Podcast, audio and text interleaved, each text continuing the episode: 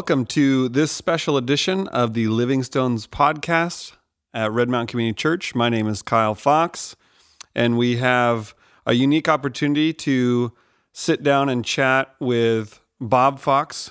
Coincidentally, shares the same last name as me, no relation. uh, no, he's my dad and founding pastor, lead pastor of Red Mountain Community Church. And we're also with Dave Lindstrom, Dr.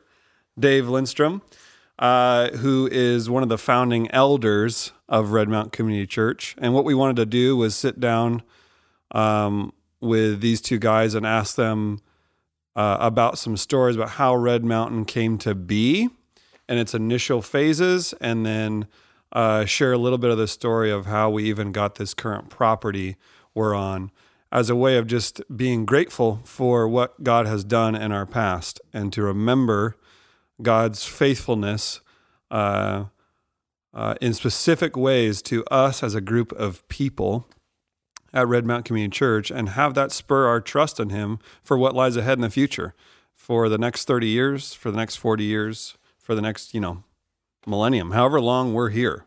Well, not you and I, but yeah, I won't however be long here a millennium. however long the church uh, is here. Uh, so let's uh, let's get started. Um, I've uh, grown up at Red Mountain. I was here, but I was only three and a half, so I don't know a lot of the ins and outs of how uh, this story works. Of you two, especially meeting each other, and um, uh, how the Lord kind of brought Red Mountain into uh, into existence through the vision He had given you guys separately and then also together. So, can we just maybe start in like 1988 or 89, somewhere in there, with each of you guys, and then we'll get into just how you guys came together and met. So, um, maybe Dave, we'll start with you. How how did the Lord kind of begin to put Red Mountain Community Church on your heart, and what did that process look like? Well, I don't know how to start with 1988 exactly, but um, the Lord uh, did bring me, bring my wife and I back to Mesa after we were in dental school. And uh, so uh, it's hard to kind of uh, go to 88 without going a little bit before 88. So if I might. You may. Okay, thank you. so uh, Lynn and I actually moved to this area just about probably less than uh, a mile from here, down on uh, Recker and in between McDowell and McKellips. We uh, bought our first home there probably in 1980. And uh, we decided to live there because Linda's dad was a contractor and uh, that's where he was building houses around what used to be Camelot Golf Club and is now Painted Mountain. So uh, when we were newly married, we uh, didn't have much money, and uh, he could give us a pretty good deal. So we went into one of the houses there. And uh, from there, we then helped out at my dad's church, which was in South Phoenix. So we drove back and forth several times a week there. And uh, then the Lord uh, had put on our hearts to go to dental school. And uh, from uh, basically uh, the process of the dental school ended up taking us to California. And so we moved to California, did dental school for four years. And while we were there, we were praying about what the Lord wanted us to do. And the Lord uh, had put on our hearts that we we're going to be staying in the United States. We are thinking at that time we might go out of the United States as a missionary, but we were going to stay in the United States and we were called into church planting. So, our desire from uh, that time on was to come back to our area here in East Mesa and uh, plant a church. And so, when we came back in 87, we were looking for what it was that the Lord wanted us to do as far as getting a church and uh, we were attending a General Baptist church in California, which is a sister church to the Evangelical Free Church. So we were looking first at a, at a General Baptist church, then we we uh, found that there was an Evangelical Free Church close by, and we started attending that. And uh, but the whole purpose was to come back, be a dentist here, and uh, to church plant. And so from uh, 87, 88, we started going to uh, Grace Evangelical Free in Mesa. I talked to Paul Forsyth, the pastor there, ahead of time and told him that uh, the Lord had put this on our hearts. And uh, he said, Great. Said, Come join us. And um, from there, then I, I started working out, working in their church. And, um, and that grew to about uh, the maximum capacity for their one acre piece of land with the thought that, uh, that a church was going to uh, be planted. So from uh, 88 on, I was teaching a Bible study and uh, was on the elder board over there. And the Lord then uh, started through the Bible study that I was teaching. Uh, I got to know some of the people that I was teaching, and uh, that became part of the little small group of people that were thinking about planting a church. And that would bring us uh, somewhere close to where your mom and dad came into town. And uh, I think that was uh, '89 that that that uh, they came into town, and so uh, we were just there doing our church work, talking to people. I was playing um, tennis with these guys, Rex Griswold, Bud DeVries, and Paul Bonar, and talking about a church and plant and possibly about planting a church, and then I believe Bob came to a service that was a Thanksgiving Eve service that we had in 89. I'm not 89. Yeah, yeah 89. 89. And, uh, and Paul Forsyth first talked to him. And Bob said that uh, he was coming here to go to seminary and to possibly plant a church. And the Lord had put that on his heart. And so then Paul Forsyth said, Well, you should meet Dave. And so then we started talking. And then uh, seeing what the Lord wanted to do with that. But the whole thing was orchestrated by the Lord in uh, every aspect. And that's what we've seen all the way through, even for these last 30 years. Hmm. And what, uh, how, what was the motivations behind that little small group? Like, why would you form a group like that? And what was important to you guys, even in those days?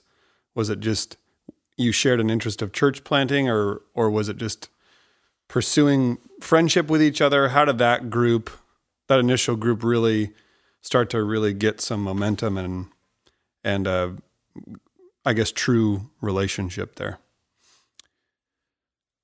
Well, it started out uh, as as just a friendship inside the classroom, and also uh, I was looking for maybe some people that uh, I could do some sports with. And so it turned out where each of those guys, at least, and uh, we also did stuff with their, their wives also. Um, but each of those guys liked basketball and they liked tennis. And so we would get together and play tennis on a regular basis and uh, basketball every once in a while we started playing more basketball once your dad came on the scene because he was an animal on the court. he, he, had his own tall uh, guy. he had his own Amargosa, Nevada rules on basketball when we first. I know what kind of basketball is this? Uh, but uh, but th- that's how it started with these uh, these guys and and I basically got together and played sports. And and when after we or during our breaks uh, we would talk about what the Lord was doing and uh, what our desires were. And it also turned out where each of them lived closer out into this East Mesa area, where Lynn and I also lived, because we had we had moved back and and moved to this area, mm-hmm. and uh, except for uh, Bud and Ruth DeVries, they lived a little further into town, but they decided to still make the effort. And uh, so as we talked about it, we decided the Lord wanted us to plant a church out here. And so it was a combination of sports and fellowship, as well as just uh, talking about the Word of God, as well as thinking about the future of what the Lord might want to do. Yeah, I love that aspect because it shows, you know, we, we can look for friends just to have friends, but it really is amazing that if there's a group of people that pursue friendship, but also pursue how can we together impact God's kingdom. It really, once a small group of people really start thinking that way, it is amazing if you fast forward those types of commitments a number of years, how the Lord will nurture and use that simple bond of friendship, but also commitment to impact something together. I think that's that's a good piece of the story to remember for for people is to see that that point. It's huge. So, Dad, you didn't live here in Arizona. we lived in a different place. How how did God kind of stir your heart to plant a church here in East Mesa, and how did, how did that all happen? Yeah, I'll give you a real shortened version because there are so many details, but uh, the Lord obviously did it. And you know, when you look at Red Mountain today, um, it isn't here because we had some super sharp scheme and or we had any uh, brilliance or anything. It it's really a miracle that's here. When you start a business, it's a miracle it survives. You know, most don't. And when you start a church, it's the same thing. It's just uh, remarkable. I remember sitting in Amargosa and thinking about what I'd do with the rest of my life when I got big. And uh, I, I was at a crossroads in life. You know, I hit 40 years old, and you're really at a point where what am I going to do with the rest of my years? And um, I remember thinking that through very carefully and praying, and the Lord, Lord really made me struggle with that. There weren't any big visions or neat uh, moments where He just made it plain. It was just a, a struggle. And when I thought of going somewhere and planting a church, uh, the big thing to me was what, how do you start something like that? I mean, do you you start knocking on doors and inviting anybody, or you know, how do you get how do you get that first little germ thing together? That was a big unknown to me, and um, that uh, that was the biggest thing I thought about was, Lord, I'm going to go to Mesa by then we'd kind of made that determination. What's going to happen when I go to Mesa? And how in the world am I going to get anything like this off the ground? And um, so we all loaded up, came with our Ryder truck, and dumped ourselves in Mesa Thanksgiving weekend. And uh, it was actually on Sunday night that weekend. We'd been unloading the truck and doing all this stuff, uh, moving boxes. And I just started feeling in the afternoon that I ought to go visit this little church I knew about. How'd you know about it? Uh, I don't even remember. I think I think I had had affiliation with the Free Church in the past. I think I looked in the phone book. Remember those?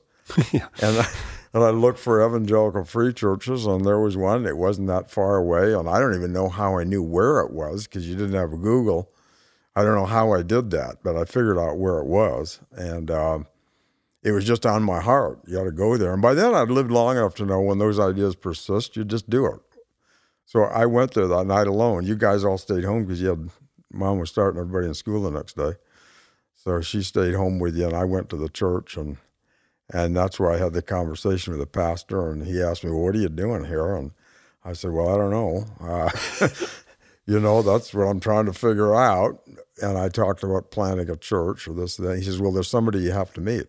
So he took me over and introduced Dave. And if I remember, you'd been sick that week and you weren't feeling great. But anyway, we talked, and Dave said to me, Why don't we meet Thursday for lunch?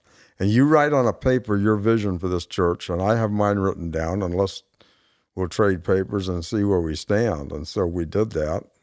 And that was our first meeting to talk about the church. And uh, our visions were remarkably the same.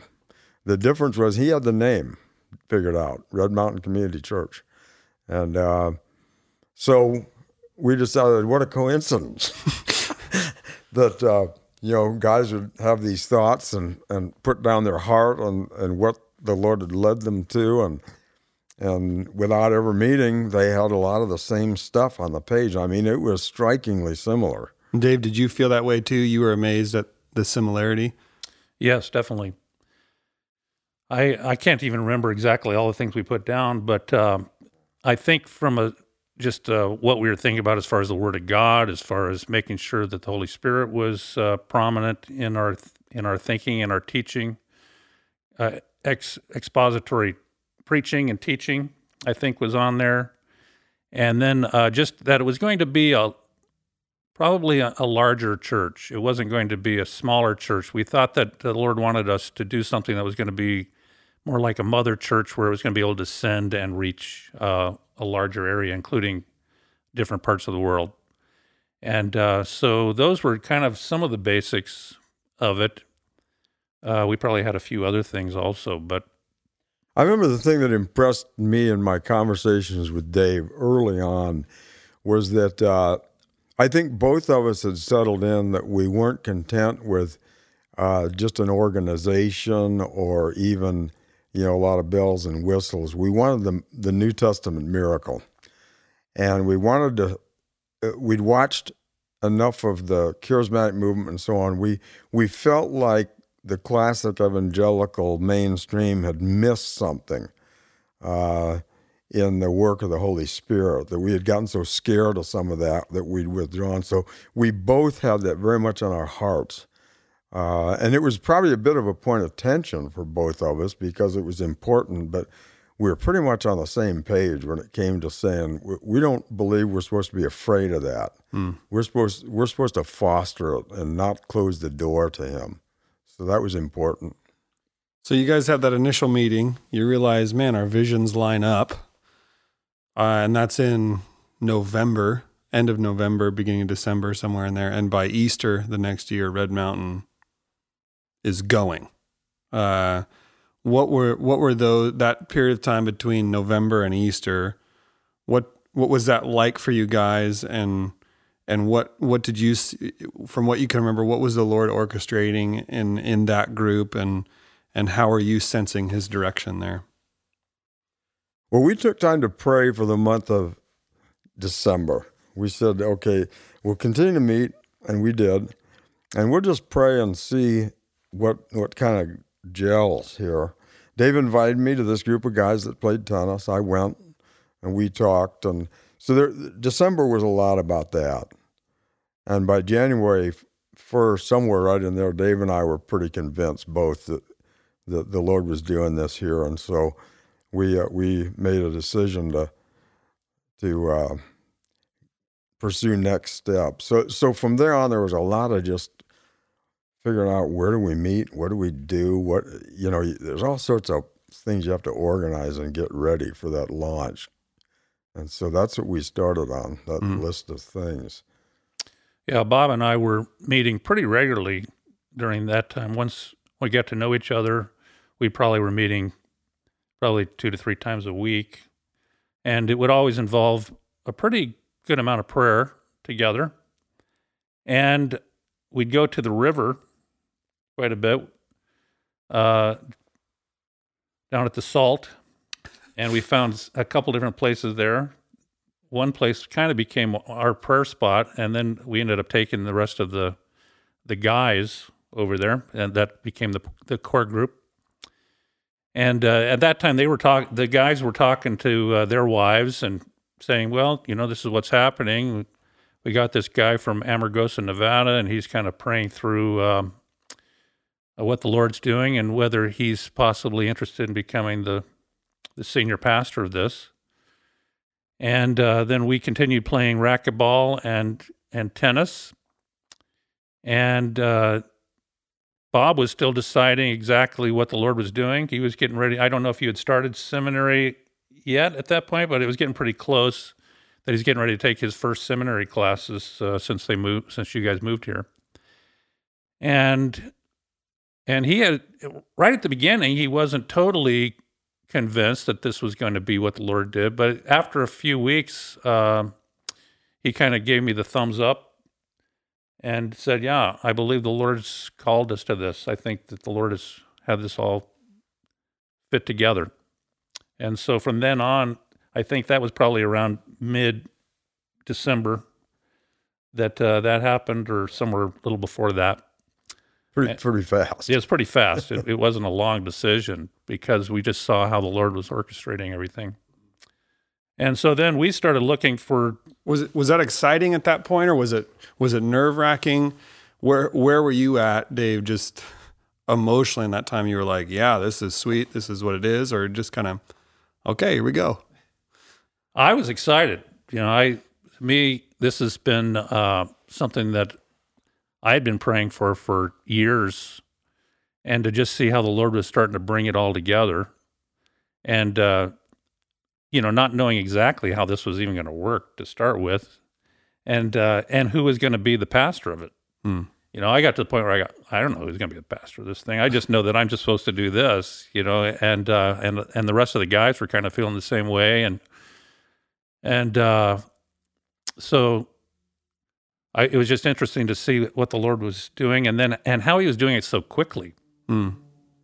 You know, to have Bob just come here, show up at church, and then for us to start meeting, and uh, and to see how he just kind of orchestrated everything. It was just exciting.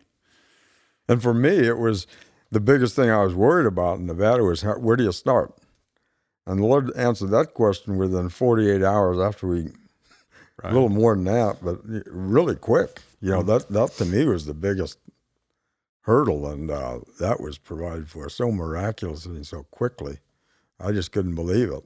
And then to find out, I, I found out in that first conversation how long they'd been praying about this and thinking about it. And you go, we're on holy ground here. Mm.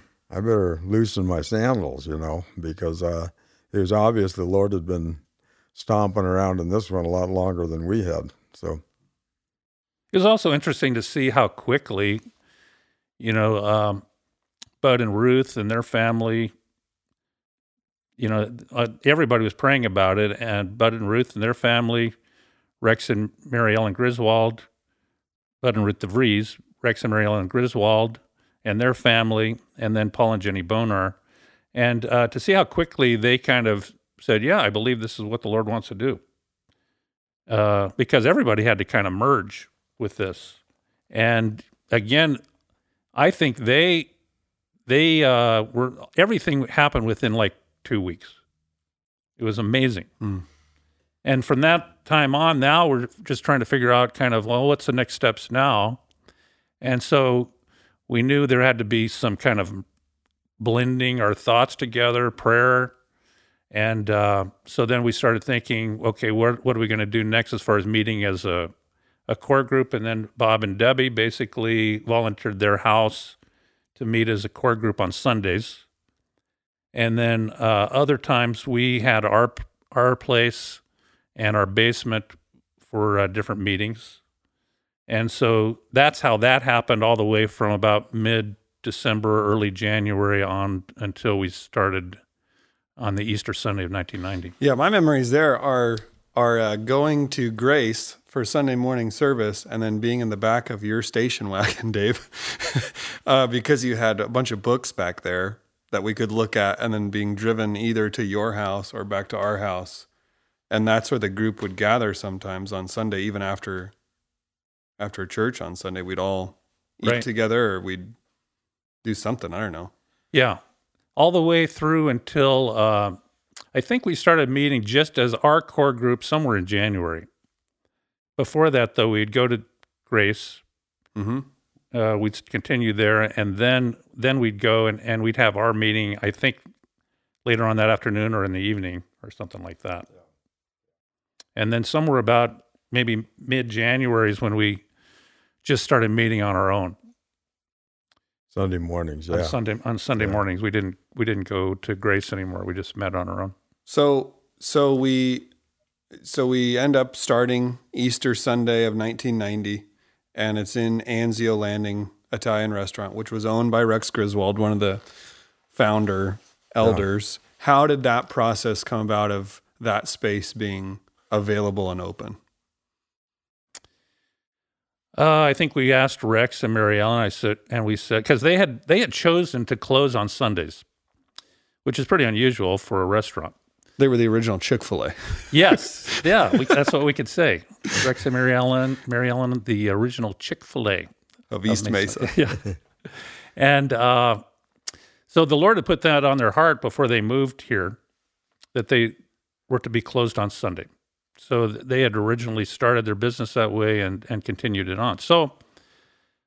Uh, we had tried a few other places. Uh, we went around. We we tried to think, well, can we rent a hangar, an airplane hangar? we thought, can we? Uh, there was a couple other kind of vacant buildings, and we tried to do that. And each of those places were really expensive, and we didn't have that much money. And so we finally, I, I think we went to Rex and said, Rex, would you be open to uh, having us meet here at the at the restaurant on Sundays? And I think he just said, "Yeah, Yeah, he's I- I absolutely. that must be why the Lord won't let me be open. Yeah." So I don't even know if he ever asked Mary Ellen about it. I- I- we'll have to find that out. I'm sure we'll hear it. Yeah. Okay, so 1990, the church starts. You got five families. Open the doors. My fam- my my uh, father and mother in law were right with us the whole time. They didn't meet in our core group, but they were right with us, and so uh, they were they were right from the beginning also. And uh, we're going to find out they they're pretty significant as time goes on in this story too. He also, my father-in-law, also was the one who knew Paul Forsyth uh, because he sold him a lot uh, in one of his um, developments. Mm. And he actually was the one who said, you know, you should probably go try try his church out. Oh, wow. Okay. So he was kind of significant all the way through on this. So I want to make sure that they're mentioned in this. My mother-in-law is now with the Lord, but he's still with us. Also, And Rick and Vicky Riggs came Yes. right away, didn't they? Yes, Rick and Vicky Riggs. They they stayed with Paul Forsyth back at Grace, I think, for a year. Did they? Okay. And then they came when Paul Forsyth came as one of our associate pastors. Okay. But that's my brother in law and sister in law on Linda's side.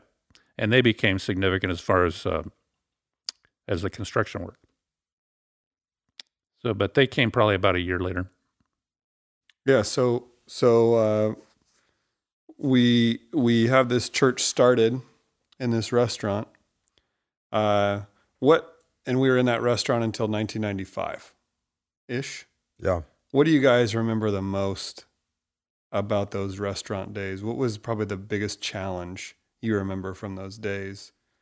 And What, maybe what the- do you remember? yeah, I remember box. picking gum yeah. from underneath the tables while the worship team was practicing before church. Yeah, the big the biggest challenge I think was that uh, I don't know if it was the biggest, but an important challenge was just uh, the the grind of setting up every week. Uh, it was a grind. You had to be there certain amount of time ahead of time to get everything set up. You didn't know if anybody was coming at first, and then you had to hang around afterwards and put everything away. Now, as we grew, other people helped us, but it was a grind. It was a long grind where Dave and Linda would put out the signs every Sunday morning at different places, and everybody had their job. And you carried the food box out. uh, everybody had a job, even even little kids, and so that was fun. It, but it was a grind to be in the temporary place, and then it got to be a little harder too because fitting kids in Sunday school space. But the beauty of that was Rex just would decide to expand every time we filled a room, he'd build another one. And It was almost like the Lord was doing that. He was blessing his business right at the same time as the church was expanding. it was remarkable. And uh, so the challenge of the space, and you know, people perceive you as temporary when you're in a temporary place, and so it was hard to uh, imagine people wanting to come, but they did. They they did, and it was just hard to. You couldn't have midweek programs for kids. You couldn't do much of anything. That's what I remember about it. There was so much that we couldn't do because uh, as great as the thing was, and as generous as it was to have it, it we didn't have it during the week, so that made it. Yeah, the smell of uh, Parmesan cheese was uh, was uh, very aromatic uh, all the way through, and uh, we had it on our hands, and we had it uh, everywhere because we were the ones that also filled up the Parmesan cheese containers afterwards. and uh, then where where did we put Bob as far as to do his his sermon, and where did we put the music uh, group? our little music group that we had. Uh, he had a he had the windows that that faced out onto uh, the runway, and so it it was a nice view because we put Bob right there where you could look out on the runway at the same time as he was preaching. But what happened is every time a plane took off, you could see everybody's head turned and the follow the like this. follow the plane all the way through. And so I'm sure Bob felt like everybody was listening uh, very well to the sermon. And uh, then the little music group, uh, we had just a little small area that we kind of just all figured out where to where to play from. It, it shouldn't have worked. from. That's that's another thing. It shouldn't have worked. By all laws of normal church planning thought, it shouldn't have worked. But here we are. We had transparencies in those days that we put the words on. Overhead transparency. overhead Yeah. transparencies, and so we didn't have one of you know we didn't have uh, an overhead projector. And Bob and I went down. Uh, we found out there was one that was a used one that was being sold in uh, Sun City in Phoenix, Well, Sun City, Sun City West. West. in Phoenix. And so In we went down there and, and got it. It didn't work at all, but Bob fixed it. For those of you who don't know, Bob is very handy and he can fix uh, almost anything. But he fixed it, and then that's what we used as our transparencies for for the words to the music for Yeah. Probably the full five years. I don't Oh, know if we ever switched until we got here in our first building here. So, Dad, do you remember the first sermon you preached? Yeah, it was Sermon on the Mount, on the Sermon on the Mount, Okay. and I took out a pair of uh, Converse tennis shoes uh, that Dave had, and I used those for an opening illustration. The idea being that uh, there, those were kind of a monumental thing that hit the market, and and it it was special. They were authentic, and this was the deal. And so that was the opening illustration. Just what is authentic Christianity? What does it really look like? And then did the Sermon on the Mount Mm. uh, for a series of weeks. Oh, okay. And why the Sermon on the Mount? Just because of that? You wanted to capture Just because of that.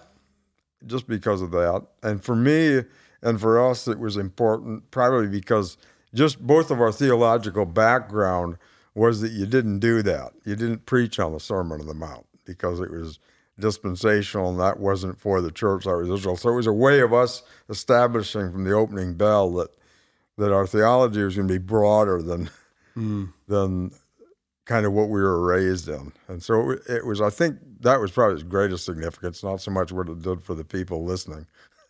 But, uh, you know, there are things you do that are, are important between you and God and transactions like that and things you do. And so we did a lot of those. We did, that we're the same about talking about the Holy Spirit.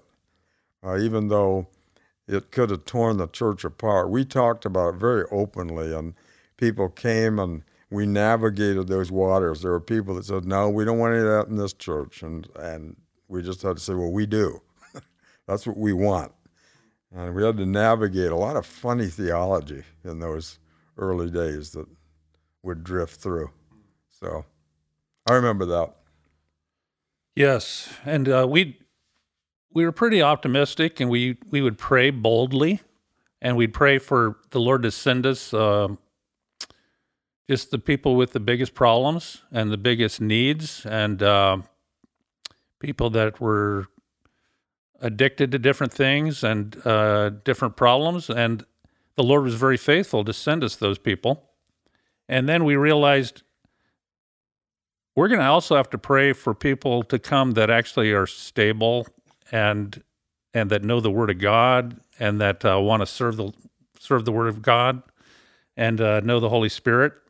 And so then we had to start saying, "Well, Lord, thank you for sending us all these people that that need you, uh, but we also need help."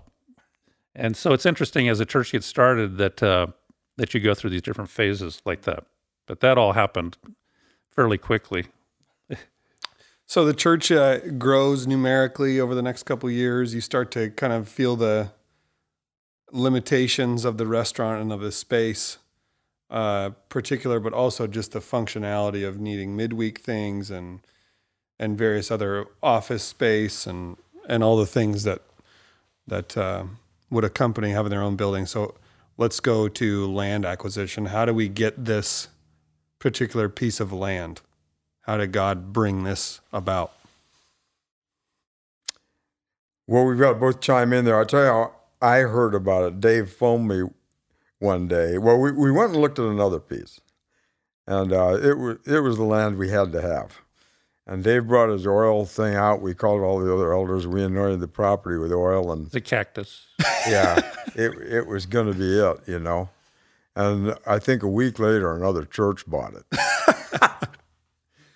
That, So- other, that other church hasn't done much with it either yet. But uh, But they bought it. we hope they continue to do better. So another morning, Dave phoned me, and he can give you a background on how he knew about. He phoned me about another piece of property, and and we went and looked at it, and boy, was it ugly! It had a monster dirt pile on it, and everything. And so we again prayed over. it. We didn't. I don't think we anointed it with oil, but we were a little more cautious. but we prayed, and would this be the the piece of ground? And uh, there were it was ugly, but there were a lot of things about it that were really good. Like it, the freeway was going to go by there on. It was pretty crude, and there weren't too many houses around on on this land when we came and looked at it. So maybe you can tell a little bit more, Dave, from your perspective. Yeah, my father-in-law Paul is a uh, he had his real estate license, and so uh, when we were looking for land, one of the first things I did was ask him. I said, "Could you look around and see if there's something out here that that uh, would be good for for our church?" And I said, "You know, think in terms of like uh, above ten acres." And uh, because we're we're thinking about it's gonna we're gonna need a big piece of land. So he looked all around and uh, went to a few different places, and finally, uh, the Lord just kind of, I think, just brought him to uh, knowing that this land was up for sale. It was up for sale by the city of Mesa, and uh, back in nineteen, about ninety two, maybe it was that we were looking, maybe ninety two or ninety three, I don't know, somewhere in there uh, this area was going through a recession, a pretty big recession. And up until then, each acre around here was going for $75,000. And because of the recession, uh, city of Mesa was kind of having to take over a lot of other people's property because they weren't able to pay for them. And so they, they had this accumulation of property. And so right at this point, they were decided to to get rid of some of their inventory. And so this 13 acre piece of land that Red Mountain Community Church is on is one of those pieces of inventory that they wanted to get rid of. Mm. And it just so happened, and there's a lot of different things that my father-in-law can tell you about it, but he was just there at just the right, just at the right time, uh, at the city of Mesa, just at the right office to uh, basically negotiate this uh, contract and to possibly get this. Another uh, couple of people were bidding on it at the same time, and the Lord ended up opening the doors for um, the church to possibly have it because we bid on the whole thing. Everybody else was bidding on cut cut out pieces, uh, not including the big dirt pile and not including the retention basin. And so they were just trying to cut out five five acres here and there. But we we bid on the whole thing, and that's one of the reasons why the why we ended up getting the contract, Mm. which was pretty amazing. When I think the whole thing was one hundred and thirteen thousand dollars uh, for all thirteen acres. Might have been just a little above that. Thirteen, No, I think it was under. I think it was a 108. It was, Or somewhere was- in there. It wasn't much yeah, for 13 acres. yeah. And, uh, compared to what each acre was, seventy five thousand, just uh, a few months earlier. But here's the thing: we had to we, that that went fast. Like he phoned me in the morning. We went and looked at it. A couple of days went by, and then Paul phoned him, said, "Hey, if you guys want that property, you have to bid on it today." And uh, so, you know, we don't have time for a congregational meeting or anything. So we we got together and figured out, well, what would we be willing to pay for it? And Paul advised us, and what are we going to do if we win it and the church doesn't want it? You know, you go through all that stuff and. So we put in a bid, and Paul put it in and fought it through, and by the end of the day, we we had it. Yeah, I think you might be right. One hundred eight thousand. Yeah, and so and so Dave and I then had to figure out, okay, how are we're going to pay for this little binge. And, uh, but anyway, the Lord worked that out. We called the people out here that had a congregational meeting on it, and some of them, a couple of them called us names and said we were on an ego trip, and there'd never been any houses around here. There was no development going to happen. but most of the people were excited. Uh, they just sensed it was the right thing, and so we we told them to fill out a pledge card, and we said put your name and your number, because this isn't no thing. We we have to contact you because we have to have the, the money by this date for a down payment. We need thirty three thousand dollars, something what- like that Yeah. right in there. And uh, so in two weeks, we met and collected those cards, and we had one thousand extra dollars. If it was thirty-three, we got thirty-four. But then one of the men that pledged two thousand dollars for me the next day and said, "I can only pledge a thousand. I said, "Don't worry, we got it." That was Bill Franklin. Remember that? And uh, so we had just what we needed, and then Christian investors uh, paid paid the balance, and we got the land. And then Paul began his magic. Yeah. So so then we so we we acquired the land for thirty three thousand dollars For our down payment. for our down payment. Yeah. Then and a bunch of dirt. yeah, how are we gonna how are we gonna actually then make something happen? What was the next?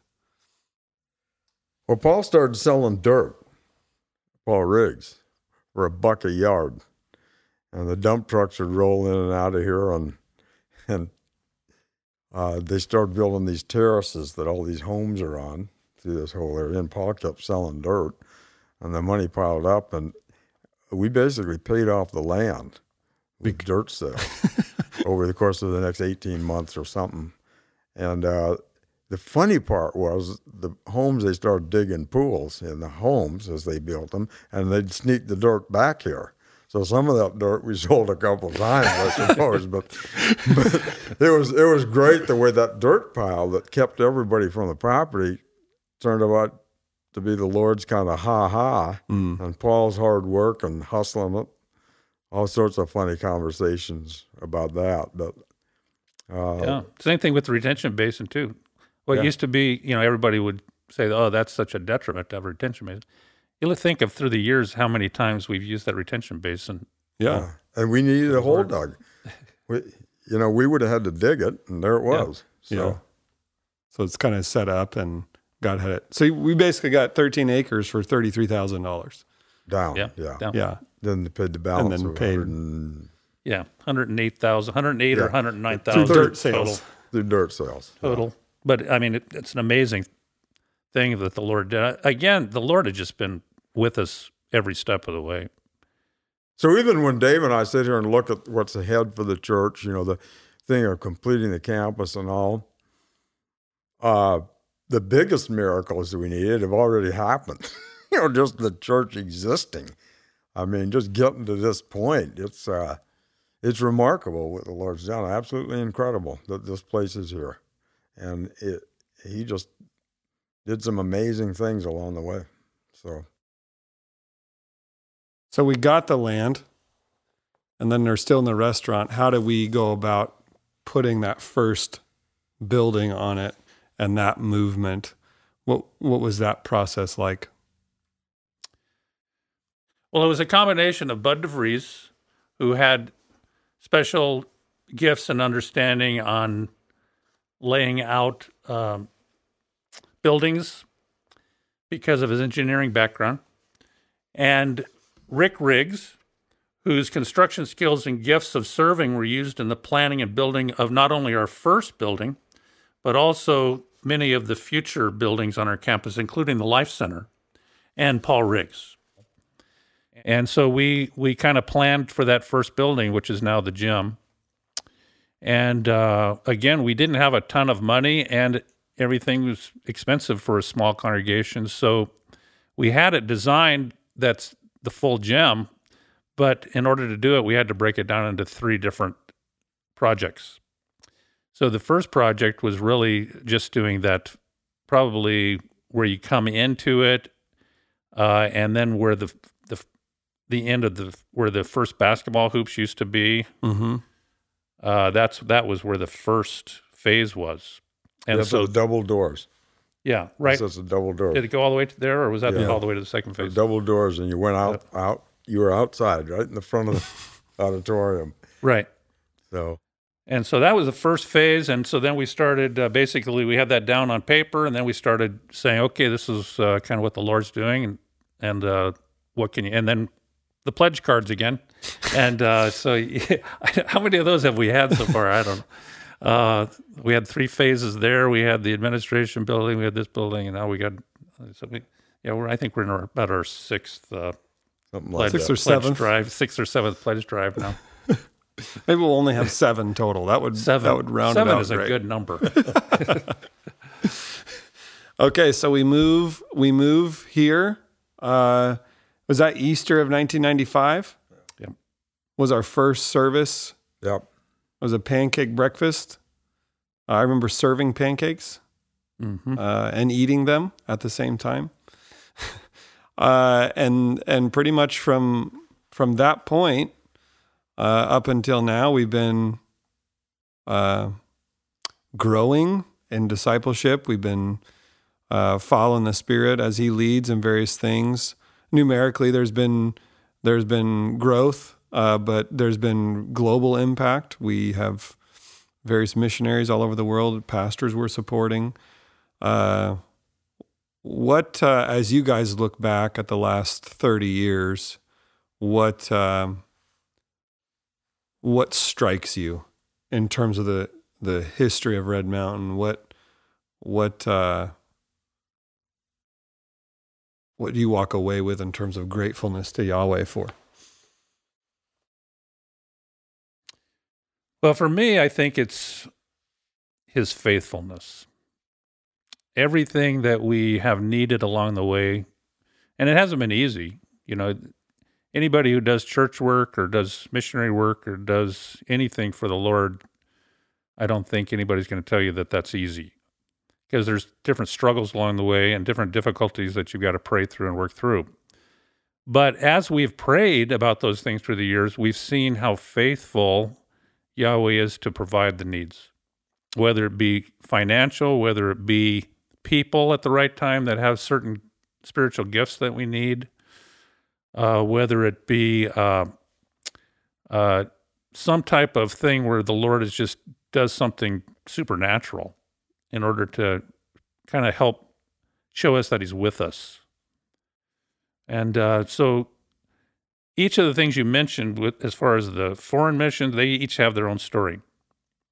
Each of the things that we've done building wise has each has their own story. Uh, the different people that have been impacted and have gone different places each have their own story, as well as some of the people that have come and fallen away, and we continue to pray for, and, and hopefully they come back, and some of them have.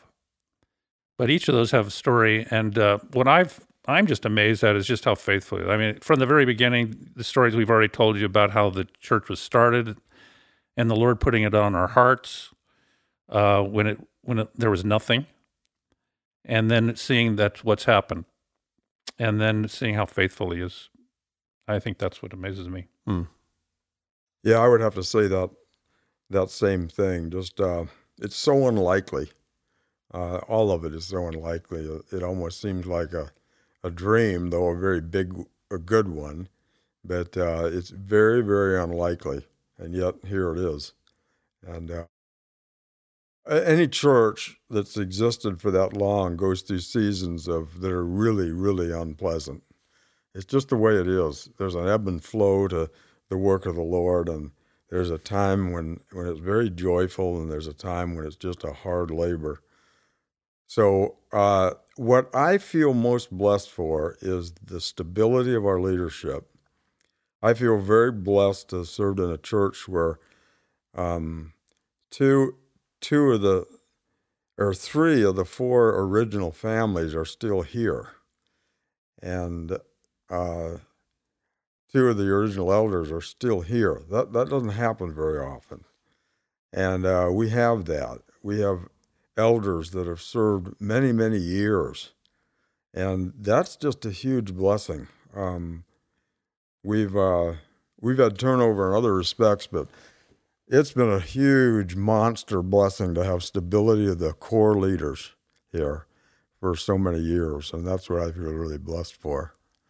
And uh, you know, from my standpoint too, the the transition to to uh, of of me leaving was on my heart the day we opened because I just learned to think about what what happens at that point. And so the way the Lord directed that, that was a that was a big big thing. The way the Lord worked us through that, and it was hard, but the Lord worked us through. That was a great great thing to have the Lord do. And there's just so many things like that that. Mm. It, you know, it's a little bit the buildings. That's what you see visibly, but mostly it's that stuff along the way that you're so aware of where the Lord's hand was just there at the right moment, like Dave said, the faithfulness of the Lord to be present. It's humbling. It is humbling.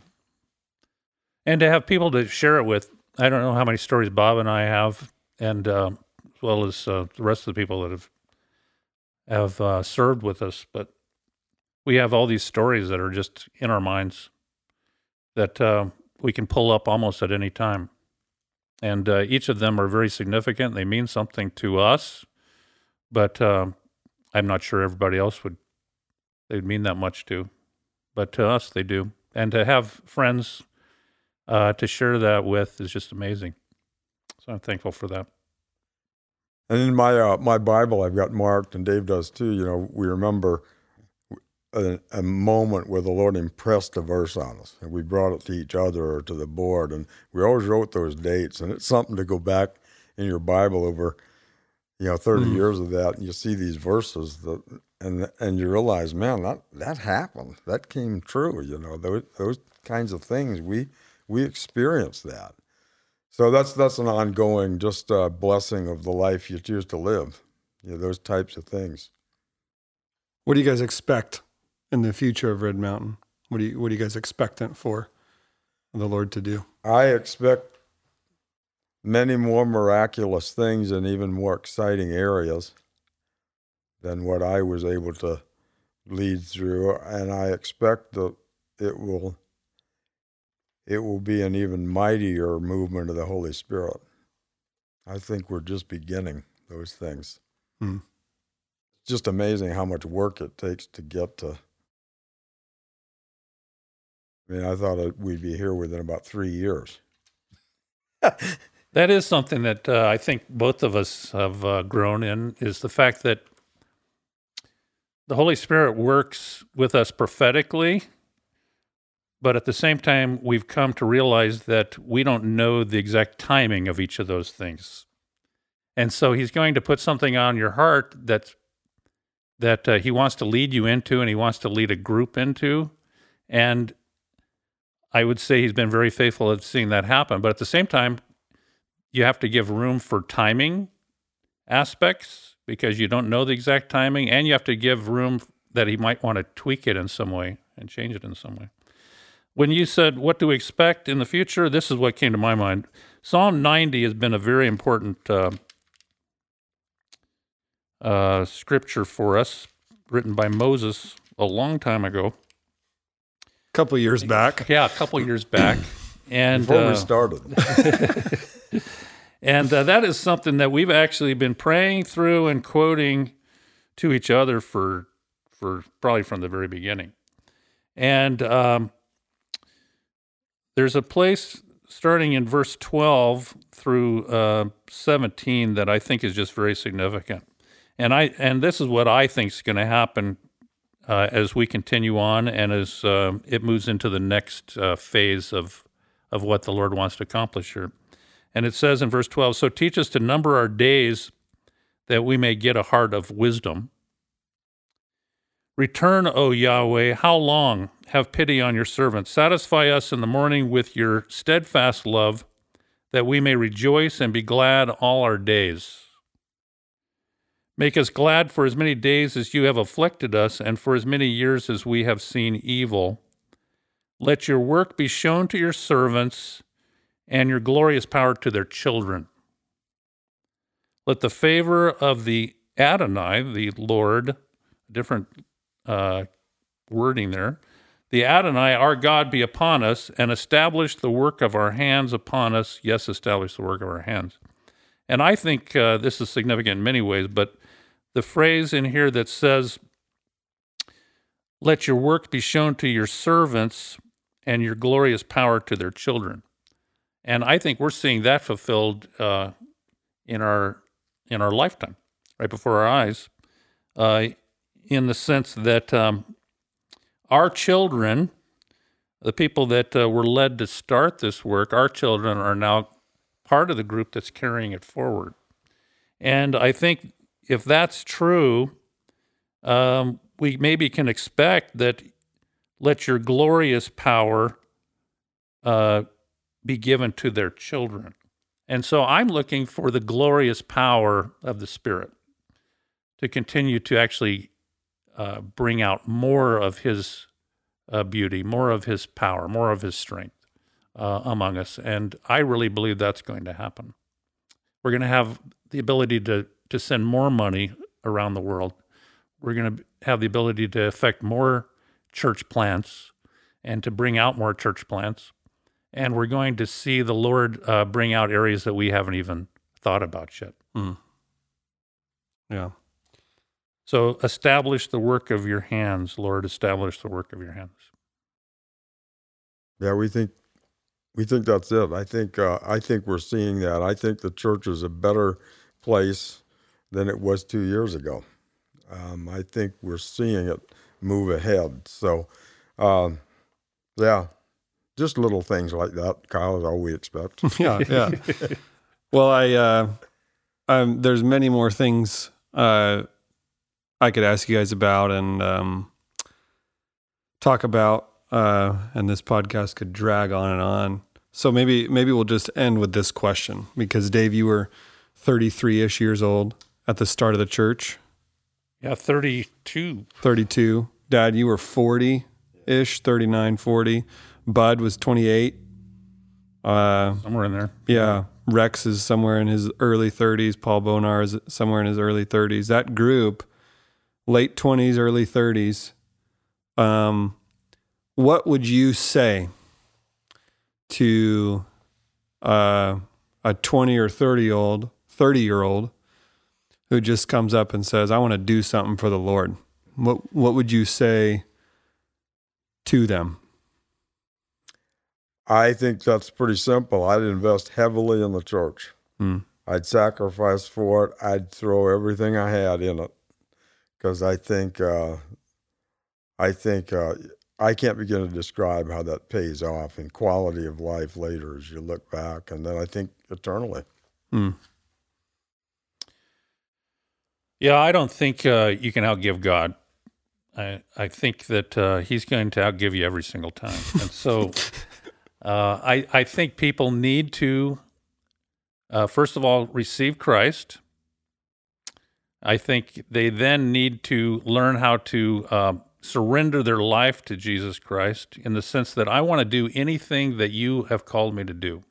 I believe in you more than I believe in me. And then uh, really live that out. Really try to, uh, on a moment by moment basis, live out that calling in your life, no matter what it is. It might be that you're called to be a senior pastor, but it might be that you're called to also um, work a job and serve in the church as a leader and a disciple maker and to be a help to whatever he has uh, in his kingdom. And that that is a calling. And uh, so he's a, a God that has many callings for each person, and he knows us better than we know ourselves. So that's what I would say is live that out. Well, Um, again, I appreciate the conversation. Obviously, I have great respect uh, for both of you men, how you've invested in me over uh, the last 30 years, your guys' efforts directly in my life, but also indirectly through just, you know, the countless praying and hours of, of building the church and of working with Jesus to, to build this church into what it is. Uh, I've, been impacted greatly. I am who I am because of of Red Mountain Community Church. Uh, it's not just because of my last name; it's because of this place uh, and all that it's taught me and how it's nurtured me along.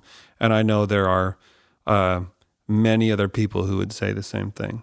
So I uh, I'm grateful to the Lord for you two in particular, uh, your impact upon my life, but also your impact uh, for this church and I'm grateful for um, how God has used you, uh, not just in the past, but how He's using you currently uh, in your current roles and locations and giftings in the church as they've shaped and molded over the years. So, thanks for uh, thanks for your service, thanks for your work, and for your continued prayer for for the church. Um, and with that, this special episode of the Living Stones podcast uh, has concluded. Thanks for listening, and uh, may you all be blessed as you go on to the next thing after listening to this podcast. Thank you.